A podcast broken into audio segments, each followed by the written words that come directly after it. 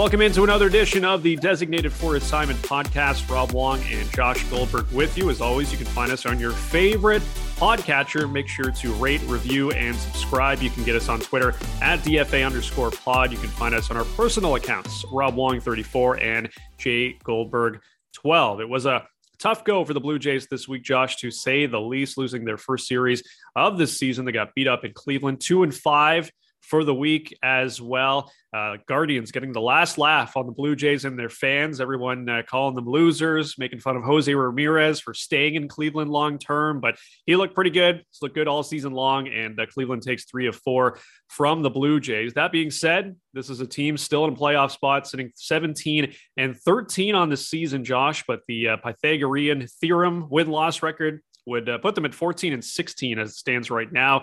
Still have a pretty good chance of making the postseason. I'm looking on baseball reference. They're at 89%. I think Fangraphs has them a little bit over 90%, but there is yeah. some concern. There is some worry among Blue Jays nations, Blue Jays uh, fans looking at this team and wondering are they as good as people initially thought? There are some guys that are underperforming. There are definitely some guys that are overperforming at this point. But where does your level of concern stand right now? Because I was uh, trolling people after the game on uh, Sunday. Always a great time to troll people when yeah, uh, the Blue Jays lose a game. But it does feel like that right now where fans and you know we from time to time and i'm sure other people as well observers of this team are kind of living and dying with uh, every win or every loss because this season obviously has a ton of expectations. This is a team that has been spoken about as a World Series contender, but uh, here they are 17 and 13, kind of, you know, up and down right now, but still in a decent spot. So, uh, where do you stand right now through 30 games? Okay. So, let me just say off the top here that there's a difference between playing like shit for a week, which they did. They played like shit. It was a shitty week. They played like shit. I can't understate that enough. And being an outright shitty team. I've seen a lot of, oh, well, the Jays are trash. They suck. They're terrible. They had a bad week. Like maybe it's a lot of people said, oh, well, you know, maybe they're overrated. Maybe we all overrated them. Perhaps that does end up being the case. But there's just, there's no nuance. There's no middle ground anymore. It's either and uh, like I'm sure I'm guilty of this. You're guilty of this. We're all guilty of it. You know, that's just uh, unfortunately maybe part of the era we live in.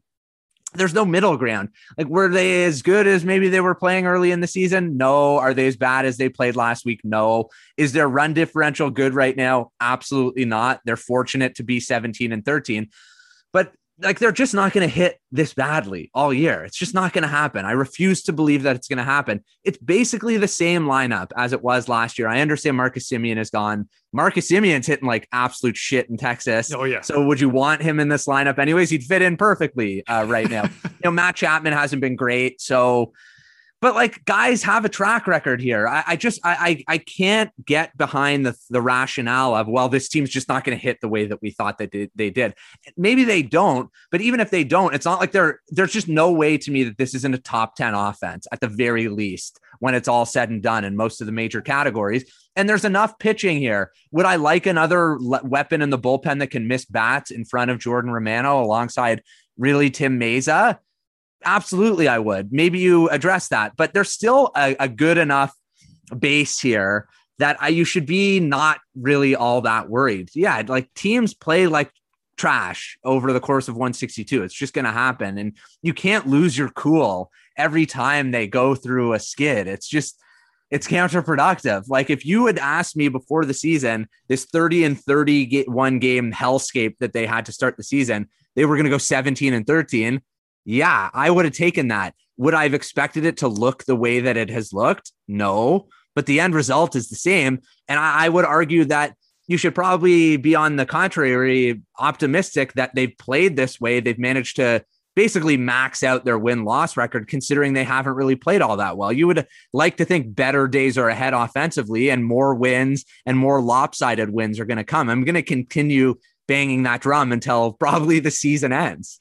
Yeah, and I think it's exactly what you said. There's just not enough nuance for for a lot of this, and a lot of times, and I mean, God, how many times in the past were you and I called apologists or, you know, oh, shills, for yeah. post game shows when we were, you know, talking about this team and trying to be on the optimistic side? I mean, we're both, um, with regards to this team, pretty optimistic about yeah. their chances moving forward here. So it's not like, you know, we're just saying these things because we're, we're trying to paint a rosy picture. There's definitely some, you know, cracks in the armor here, and there are some issues with this team. But it just feels like you, have, you do this every single season, right? With a baseball season, you just don't realize like how long a year is and mm-hmm. how much of a sample size you really do need to figure out, you know, what is legitimate or what is not. I mean, just go back to last week and we're going to talk about him, but Yusei Kikuchi has the best start he's had all season long. And what's all the talk now? It's like, well, I mean, if he's giving you this, and it's like, what are we doing here? Like yeah. people two weeks ago wanted to send this guy on the next train out of town. He has one good start, and everybody's back in. Like that's just how reactionary this is right now with this team. That every little thing is just setting people off one way or another. So feel free to live that way. Feel free to live your baseball fandom however you want. Um, you know, we're just here to tell you, like, if you're just going to do that, you're going to drive yourself insane yes, for 162 games. And you know the reason why we like to take this, you know, big picture look at a lot of things because we just know historically that it's a fool's errand and it is stupid to just take a week's run of baseball or even a month's run of baseball and be like this is what's going to happen because we do it all the time you know we come from a uh, obviously a talk radio background and you know, there's a lot of that that you're trying to generate conversation. You're trying mm-hmm. to generate a hot take, if whatever you want to call it here and there. But a lot of times you're just going to look really dumb. And God knows I've looked really dumb for a lot mm-hmm. of things that so I've said in the past. And yep. I believed a large percentage of it. Mm-hmm. But, you know, that's the mistakes that you make and you learn from it, right? Me jumping on the Derek Fisher or Brandon Drury train. Like I've learned yeah. my lesson for things yeah. like that. Uh, you know, that's partly why I probably can't you know, quit some of the guys that are on this uh, current team, uh, Julian Merryweather. Yeah. Um, but you know who's now down in the minors but you know that kind of goes to show you um, where we're at with that but it, it's just yeah take a deep breath let it play out. And as you said the fact that they are even four games over 500 at this point considering how bad it's mostly been the offense you know considering how bad the offense has been you know the fact that you've banked 17 wins and knowing that there's brighter days ahead you know that's great. Just you know run with it here. You finally get a legitimate break. It's just one day off, but you get a bit of a break here to just step back and kind of take it all in and look at this, you know, standings. And here you are, you know, four games out of uh, four games over 500. You're three and a half games, you know, four games out of first place to New York. But I mean, it that kind of hurts, right? That the Yankees and Rays have gotten off to such a phenomenal start, but you've gotten off to a good of a start as well. Whether, like you said, uh, it's by their own volition or they've gotten a lot of help. Um, their bullpen's been great. That they're only four games out right now, mm-hmm. first place is you know pretty pretty strong. Yeah, like I understand. You know, people were getting on the bullpen. You know, Cimber not missing enough bats like you live by the sword with Adam Cimber, like we saw on Sunday. He pitches to contact. It's not always going to be rosy. There are going to be some situations where that happens. You know, Tim Mayza blinked for the first time this season. Owen Miller got him for a home run. He's been incredible. The offense can't continue to just paint their bullpen push them into a corner where they have to be perfect and, and hold these one run leads. You know, the Jays, how many hits did they have again after the first inning yesterday? One unacceptable against Konnor fucking Pilkington. Like I, I I'm telling you, I I don't know who Konnor Pilkington is. Maybe he ends up being good, but if you're a good lineup, you got to take it to guys like that. It just like I I understand that you know sometimes you just are off balance. And the Jays are swinging at a lot of weird pitches and a lot of pitches that are just on the outside part of the zone, and they're popping a lot of balls up.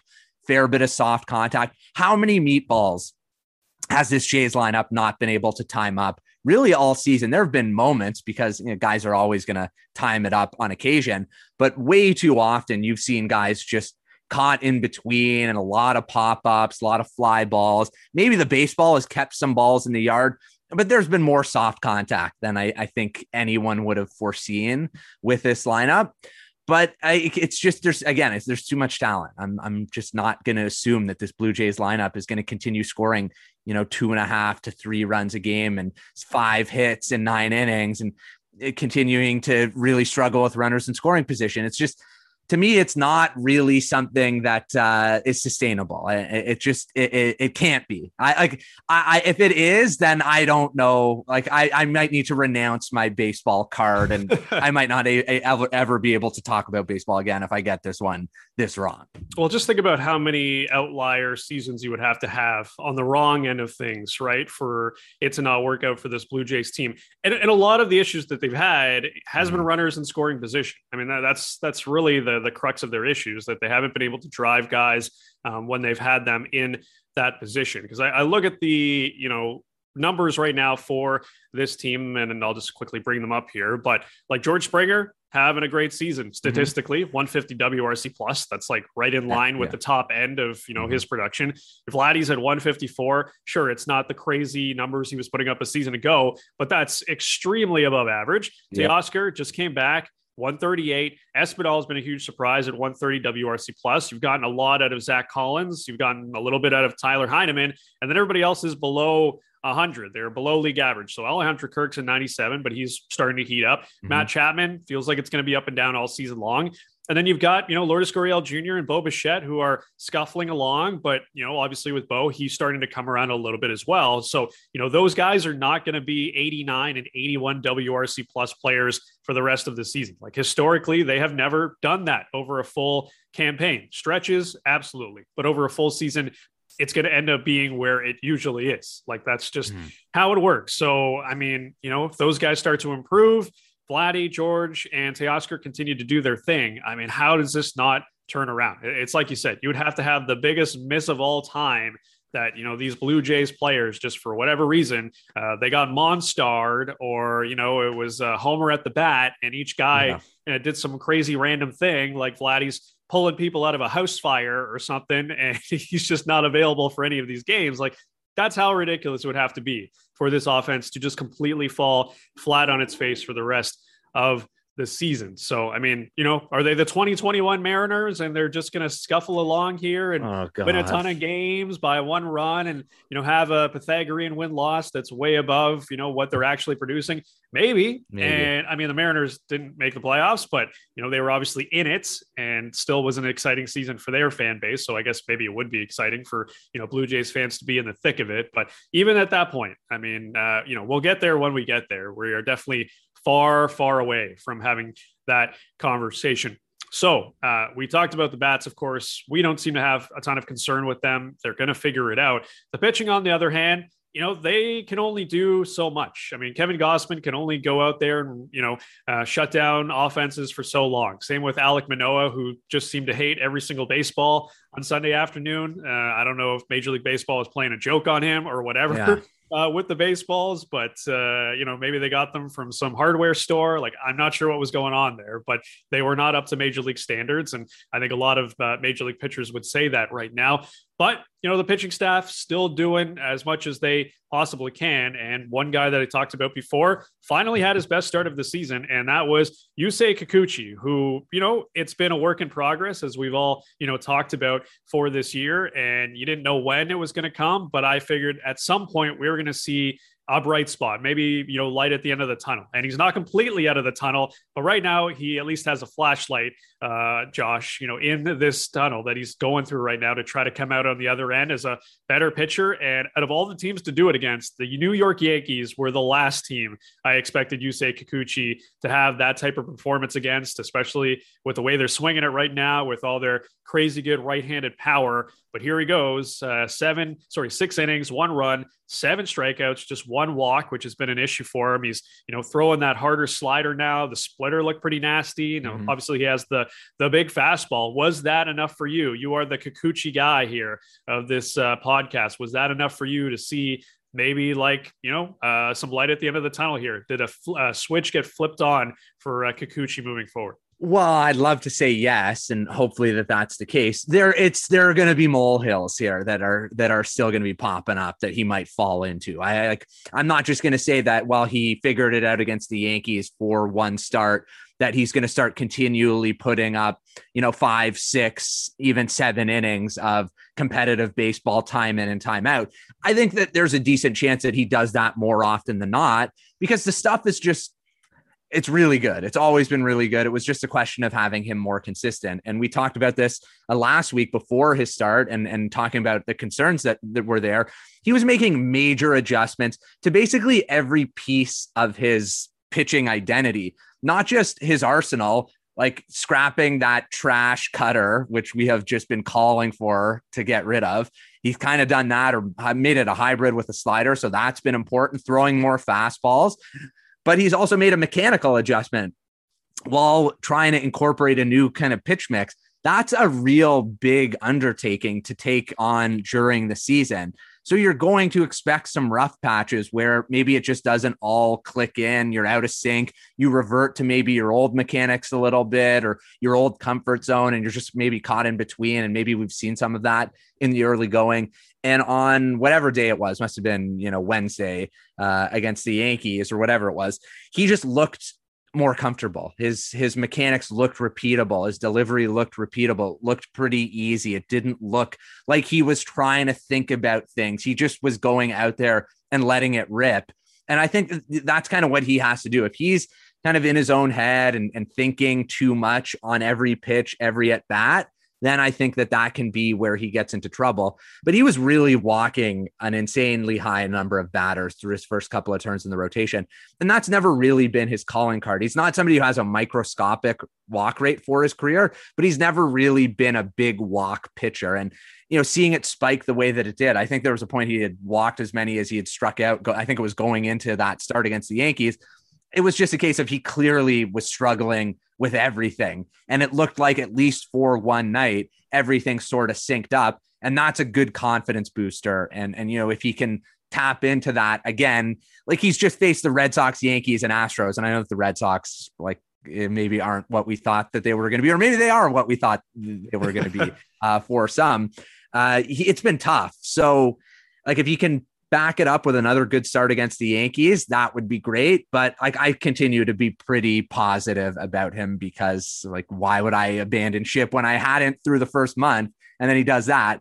Yeah, I'm definitely excited about it, but I'm I, I would say cautious, still cautious. Yeah, absolutely. One start is not going to make a season, but it was just nice to finally see some progress. And I'm sure for him as well, because he's obviously been, you know, hearing from Pete Walker and the pitching coaches, like, hey, this is what we want you to work on. And he's thinking, all right. And he goes into a start and he's trying to work on it in game and he's trying to find his mechanics and he's getting, you know, taken over the fence. He's, you know, walking dudes and he's thinking like, geez, is this ever going to click? And then he finally has that start where it just all comes together and it's got to be the light bulb, you know, going on moment where he's like, okay, like this seems legitimate. They seem to know what they're talking about. And I think it's exciting that he got tons of whiffs uh, on his stuff as well. I mean, 31% whiffs on the fastball, 41% on the cutter, only threw uh, 14 changeups, but he got 50% swings, uh, sorry, whiffs uh, on the changeup. So I think that was, you know, pretty exciting to see uh, with regards to Yusei Kikuchi. So uh, it's a great start. It's a good uh, jumping off point, but obviously we're going to see need to see a lot more before we get uh, super excited with his prospects, uh, especially with the way things started at the beginning of the season. When it comes to the the bullpen, you talked about a guy in Adam Cimber. and you know there's going to be some moments. He's been incredible as a Blue Jay, oh, yeah. but when you don't strike anybody out, you are just open to you know giving up bad hits that squeak through the infield, some you know bloopers to the outfield, or you know he gives up the uh, occasional bomb from time to time, which isn't going to happen a whole lot. But you know you look at this bullpen, and it has been taxed. I mean, it really has for the entire season. They've pitched so many uh, innings and especially leverage innings, right? It's not like they're pitching in three run ball games or, you know, four, five run, six run ball games. It's been a lot of one run games. And you're coming in here. These are stressful innings, stress, uh, stressful pitches on all of these guys' arms. So, you know, we're starting to see some cracks here and there it's the ebbs and flows of the season, I think, ultimately, Josh, where, you know, bullpens are going to go through weeks where they're not particularly good. And then they're going to go through weeks like the Blue Jays had the first, you know, three weeks of the season where they were absolutely phenomenal. And they're still phenomenal. They're, you know, one of the better bullpens in all of baseball. But, you know, here they are sitting um, with a lot of innings uh, pitched so far on the season do you have any concerns about some of these guys, whether it's uh, Yimi Garcia? You talked about Tim Mayza giving up a home run to uh, Owen Miller. We've talked a lot about Jordan Romano, who's got a bit of a break this past week because the Blue Jays uh, lost a lot of games. But uh, where do you stand right now with uh, the Blue Jays bullpen and uh, how their usage is going and, and how their performance is? Well, I would say that like yeah, I, am I'm, I'm certainly concerned about workload and and just that catching up. Anytime you just continually throw a bunch on a couple of guys' plate over and over, you're to eventually wear those guys out. And there's to be some. You're not just to put up zero after zero after zero. It's just not to happen. And we've sort of seen that come to fruition here of late with some cracks uh, in the foundations of that bullpen. But like I still think that the core principles of the pen are solid. Like I, I would feel good about most of those guys, you know, in a leverage situation or holding a lead. Yeah, I, I, would I like another weapon? Like I said, absolutely. And I'm sure that the Blue Jays are going to look to find a way to do that. I think that the one concern that you could have that I think is fair and was probably a question mark going into the season was was there going to be enough strikeout stuff in leverage spots beyond just Romano.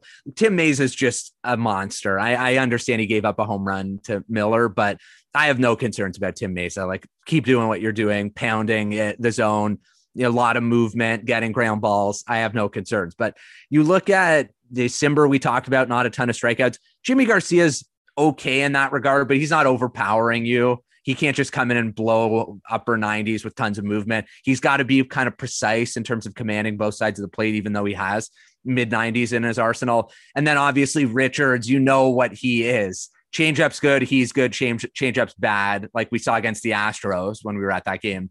He gets hammered. So I, I'd I'd like to see somehow, some way, maybe Nate Pearson is that guy who can come in and miss bats at a pretty high clip because I still do think that that bullpen uh, could really use that.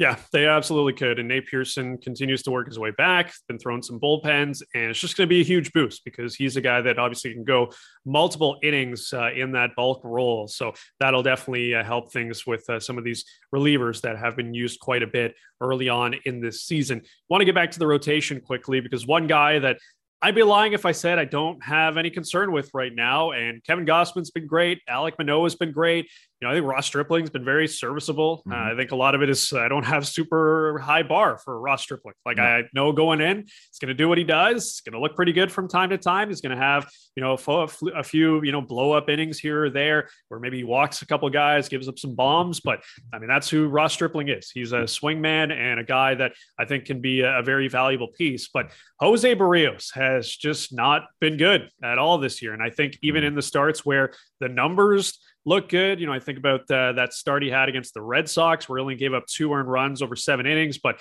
got whacked like all over the ballpark. And he's been giving up hard contact all season long. And it was very concerning, Josh. His last start, uh, the weather obviously wasn't great in Cleveland, but not getting any strikeouts. You look at the season's numbers now, his K percentage is 14.8%, which is down from a career high of uh, 26% for uh, last season, split between obviously Minnesota and Toronto. Like that is such a significant drop that look, I don't uh, necessarily know the ins and outs. I'm not pitching ninja. I'm not Pete Walker. You know, I don't know the mechanics and everything that's going on here. I can only, you know, look at some of the stats and try to, you know, discern what's going on here. But the guy's giving up a ton of hard contact. He's not striking anyone out you know, is he tipping pitches? Yeah. Is, you know, he just not hitting his spots well enough?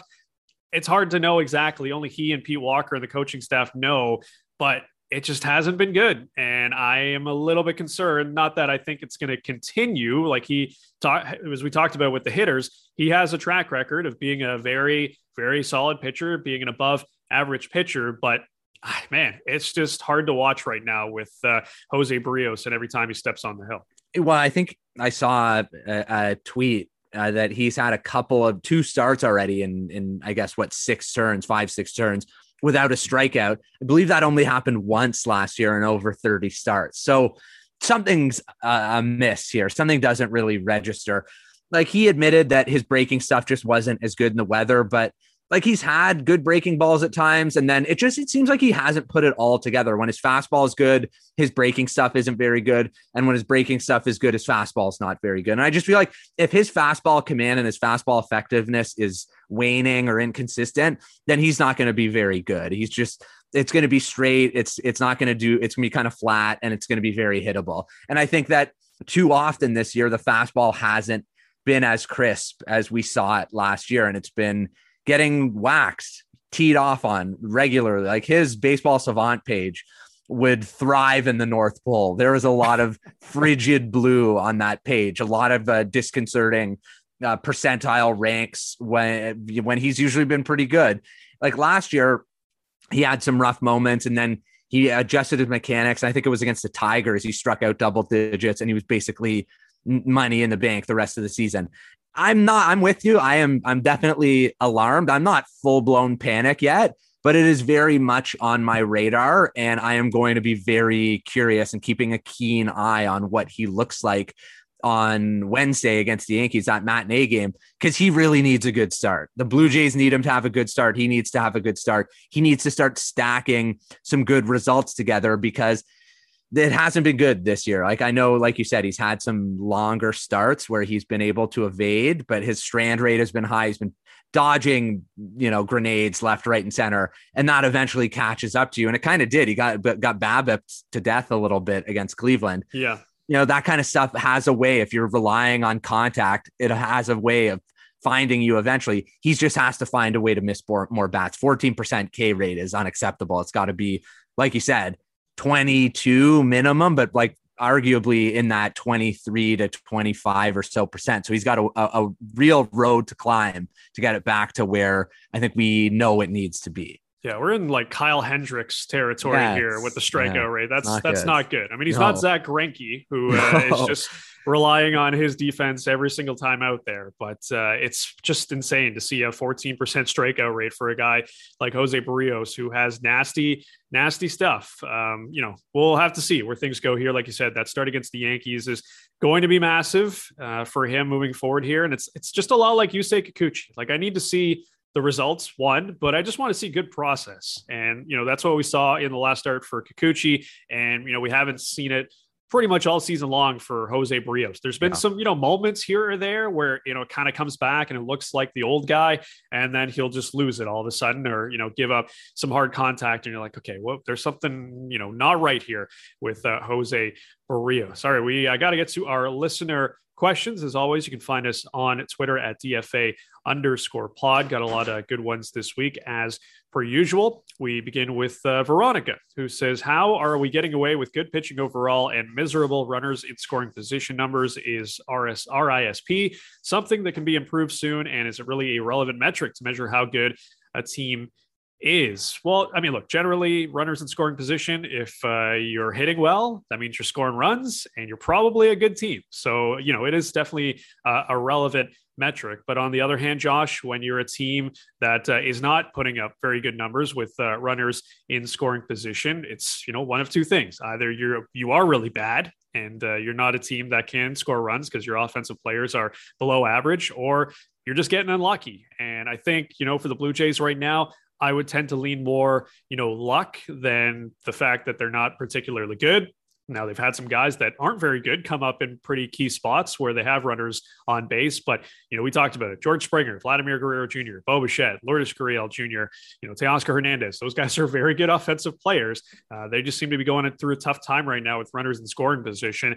And it was kind of wild even seeing on the weekend when they, uh, I think it was game one of the doubleheader on Saturday, where they uh, scored a bunch of runs on uh, with two outs uh, early yeah. on in that ball game, and it just felt like, okay, who are these guys? We haven't really seen a lot of that this year, especially with uh, two outs. So you know, there's a lot of luck that obviously goes into runners in scoring position and driving in those runs. Uh, people love to talk about the clutch factor and, you know, deciding when you're going to drive in these runs. I mean, that's just not realistic. There's a lot of variance um, with that stat. But yeah, generally, uh, if you're hitting very well, you're a good team, and if you're not hitting well, you're bad. But I think for this Blue Jays team, there's you know, like you talked about off the top, there's a lot of nuance, and I think right now we're just seeing a team that's uh, getting pretty unlucky with uh, some of these hits because they are you know hitting the ball hard in a lot of these occasions, um, but they also are having some pretty poor ABs with men on base. For sure, I, I think that it's a little bit of both. There have been some bad at bats, but I looked at some point early in the Cleveland series, their numbers and runners with runners in scoring position and their BABIP with runners in scoring position, there was quite a disparity. Like they've been hitting well under 200, like in the 160, 170 range. And when I looked, their BABIP was closer to 300, like in the 280, 290 range. So there's been some bad luck. Sometimes, you know, the BABIP can be a little bit of a misleading statistic, but you can think of a number of times this year. There was a i think on friday night uh alejandro kirk or it was they had a situation where they were down a run. Somebody scalded a ball with a runner at third and less than two outs right at the second baseman took a run away and they didn't end up scoring. So stuff like that has happened. There have been some piss poor at bats. Like yesterday when they had pilkington on the ropes in the first inning with nobody out they just couldn't get it done. And the at bats were bad. Like Gurriel advances the runners over. And then, you know, Chapman, oof, Chapman was horrible on Sunday. Geez, Louise, that was brutal to watch. Has a terrible at bat. And then Espinal short pop up, like we talked about, too many of those. And, you know, you're left, oh, well, you got two, but you easily could have had four or five with a a, a, uh, unknown pitcher on the ropes and he let him get back into the game and then he completely shut them down. And that's happened far too often. So I don't really know how to explain the runners in scoring position. It could just be um, a bigger symptom of what's going on. But like, I don't think that if you struggle to hit with runners in scoring position, that that means you're a bad offensive player, or you're a bad offensive team. There is a little bit of, I think, for fortune sometimes smiles on you one way or the other, and like we saw last year, the Jays had a horrible stretch in August with runners in scoring position where they it literally seemed like they were incapable of getting a hit, like much like they are right now. And then we all remember what happened in September. So I, I, I again, I think that something like that is far more likely to happen than not. Yeah, I don't think we need to tell Veronica this. She watches enough baseball, and a lot of people do as well. Uh, baseball's hard, and there's a lot of luck involved in baseball. It's uh, a round bat hitting a round ball lots of different things can happen when you uh, put that all together. And the Blue Jays just seem to be on the wrong end of things for uh, a lot of the games with runners in scoring position. Duncan says if the bats stay cool like they are, uh, you might even say they're frigid, uh, how long will it be until Bo and Vladdy bat in different spots, regardless of their preferences. And this has been a conversation, not even like this year, it's been going back to last season as well. And we did see a lot more movement with the, you know, lineup. Of course, we saw Bo bat cleanup for a, a long stretch. We saw him in the two hole. It was, you know, dependent on injuries and who was playing that day. But I think, you know, Josh, we're kind of in a spot right now where it's so early on in the season. You know, we're only one month in. Charlie Montoyo is just trying to get these guys going, first of yeah. all. And, and Bo Bichette has started to come out of it. But you know, I don't think he feels like he needs to right now. I mean, I think he wants to have guys where he ultimately would like them to be, you know, when they are swinging in, and he doesn't want to create any sort of a, a panic move. That doesn't mean that Bo Bichette's going to bat two and Vladdy's going to bat three for the entire season. You know, maybe at some point they're going to have that talk, and um, if we get there, but you know, from all the conversation that uh, I've heard and other people that cover the team have talked a lot about it, Vladdy likes batting third.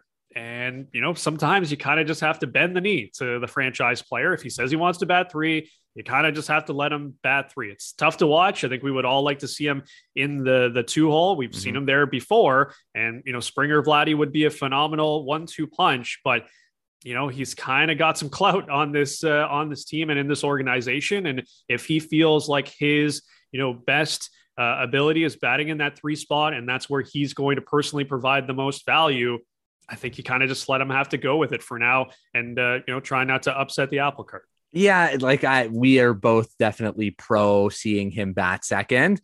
The only thing I feel certain in saying should never happen is Raimel Tapia just can't be hitting oh, God, off no. ever yeah. again. That just was egregious. It's happened and it just can't happen uh, anymore. But like as far as changing the batting order around, like I, I don't really put a lot into that. That you know, you're going to get a hitter going by bumping him down in the lineup like you're going to light a fire under his ass to to play better. Stuff like that's bullshit to me. Like that that never really resonates. If anything, just continue to show confidence in your guys. Like I understand that you know sometimes you gotta change things up and you know if you rattle a guy's confidence what does that say about just his overall psyche as as a professional athlete as a ball player i understand that but like when it comes to Bo Bichette, if he's if he he's got to be batting in the first four, and Teoscar to me is always going to clean up when he's healthy. And if Vladdy wants to bat three, he's batting second. Springer stays lead off. I, I I understand that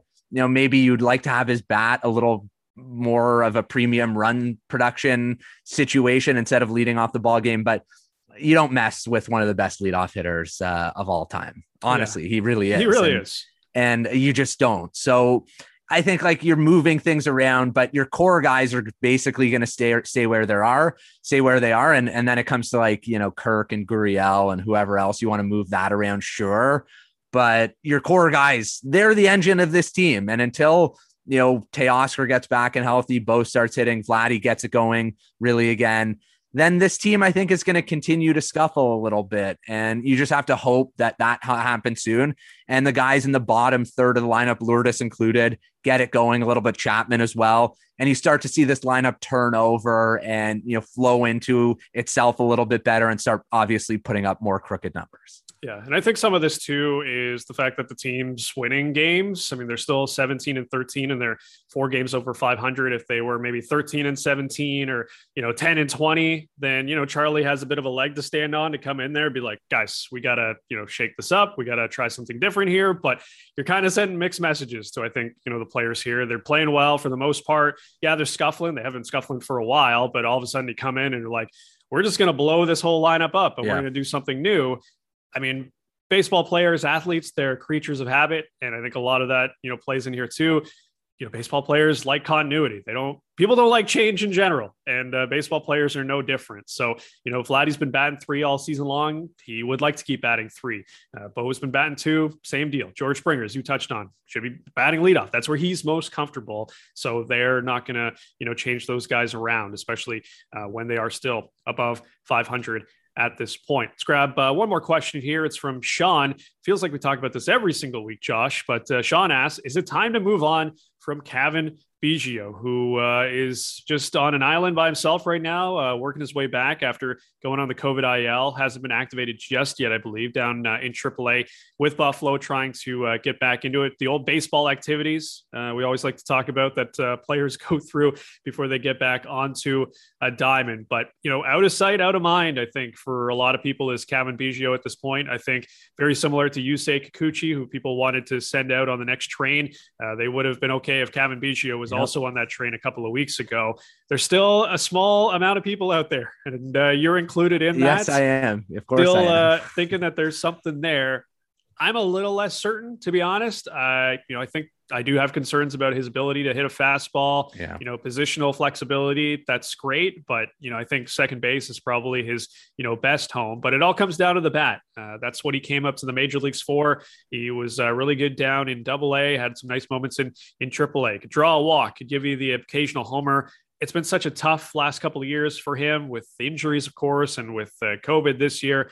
Um, it hasn't been great. And, you know, we talked about routine and habit. He really hasn't been able to get much of any of that going over the last uh, you know 18 to 24 months. But you know it's interesting because I, I, looked at Santiago Espinal today and I was reminded this guy's 27. Like people think about Espinal as like some 23, 24 year old kid, but he's, you know, getting closer to 30 than he is uh, 20 at this stage. And he was able to, you know, make enough changes the last couple of years to become a very productive major league player. Now, they aren't the same guy by any means. I mean, Espinal is way more athletic than I think a guy like Cavan Biggio, but, you know, who's to say that he can't make adjustments and, and find something still, you know, on the right side of 30? The Blue Jays have him under control. You know, I don't think they're going to give him away, especially at where his value is right now, but you know, I'm still holding on to like a glimmer of hope. Are you holding on to, to more than that with regards to your Cavan Biggio stock? Not much more. It's been rough for a while, and and p- pitchers have adjusted to him, and he hasn't been able to have a counter to that. But in terms of is it time to move on?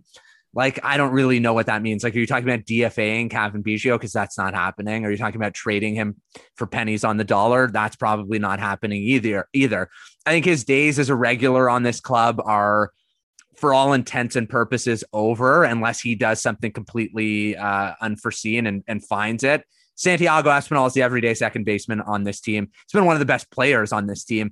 I don't like, is that a good thing, bad thing? I think it should be seen as a good thing in some regards, but the fact that he has had to be is an indicator that other guys haven't pulled their weight. But if he can continue playing like this when other guys are hitting, then you're very excited and encouraged about it. But yeah, like the the rope for Biggio, he's like he's really got to pull himself up. He's right at the edge of it, and uh, he's going to have to figure some stuff out in a hurry.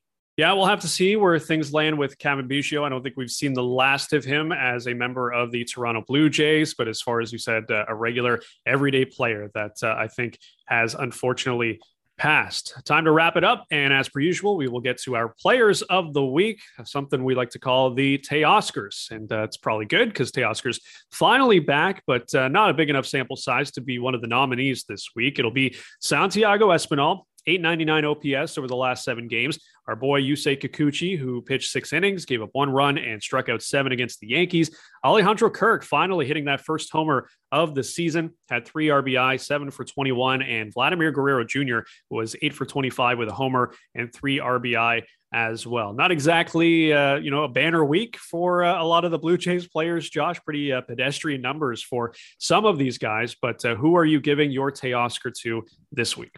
I'm going to go with Alejandro Kirk. Uh, you know, a lot of people, I think, were expecting him. You know, he's like he's got that husky frame. He's a catcher. People, I think, thought he was going to be a real power threat. That's not really ever been his calling card. He's just a complete offensive player who covers the plate, doesn't strike out, can draw a walk, and his contact skills are very good. You know, he went a really long time without an extra base hit. Like I believe it was over 50 plate appearances. It was not tremendous. He was not hitting the ball particularly hard. And he was hitting too many ground balls because he was making too much contact and hitting into all sorts of double plays. But you've seen it of late. He's starting to drive the ball with more authority. He's going the other way. He finally pulled the hands in, hit a home run. He's a very valuable player. And Danny Jansen should be back, I would think, you know, certainly before the uh, by by the end of the month, before the end of the month. And that's your catching tandem. You know, Zack Collins has been a nice story. There's been some moments, but he has an option. I expect he'll be down at AAA. And when the, you know, with the rosters shrinking and pitchers, I guess sooner than later, you're not going to be able to carry as many, I guess by the end of the month, you're not going to carry three catchers. It's just, it's just not good business for a major league team with a non expanded roster. So I'm going to give it to Kirk. I'm encouraged. He's been a, an above league average uh, offensive catcher. I think 11th I saw in WRC plus with a minimum of 50 plate appearances, which says more about the catching position. Yeah, not hard to do. Than, yeah, which doesn't say much, but like, and he hasn't been great. So the fact that he's still been a, an average or better offensive catcher, I think speaks to what he can do. And I expect he's going to get hot uh, before too long, like real hot. And uh, there's going to be some good moments from him. So good week, good building block and uh, very encouraging to see and expect more of that going forward. Yeah, I'm just taking a quick look at it right now. There's like three qualified hitters uh, at the yeah, catcher position that are over 100 WRC plus. Yeah. So it's not great, uh, but yeah, it's uh, good to see Alejandro Kirk coming around. a lot of interesting candidates, like I said, but I think we're going with Santiago Espinal. And it's, you know, the bat has been great. You know, we talked about 130 WRC plus on the season, but the defense is just feels like it's gone to another level you know, playing second base full time. Um, he's making great diving catches out there, getting to a lot of balls, you know, getting to a lot of balls up the middle as well when he's on the, uh, you know, the second base side of second base. But that shift has done wonders for the Blue Jays this year where they basically shift on everyone. Like it's, it's outrageous how many times that they are in the right position to uh, field the baseball. But uh, the bat has been great. The glove has been great for uh, Espinal as well. So he is my Teoscar for the week. Well, it will be a big week for the Toronto Blue Jays. They've got a pair of games against the New York Yankees in the Bronx beginning on Tuesday nights before heading out to Tampa, the House of Horrors, for three against the Rays before returning home May 16th against the Seattle Mariners. As always, you can reach us on Twitter at DFA underscore pod, at Rob Wong 34, at J Goldberg 12. Send us your thoughts and your comments about the Toronto Blue Jays and also get us on your favorite podcatcher wherever you find it. That'll do it for us this week. We'll talk to you in a week's time. This has been the Designated for Assignment podcast.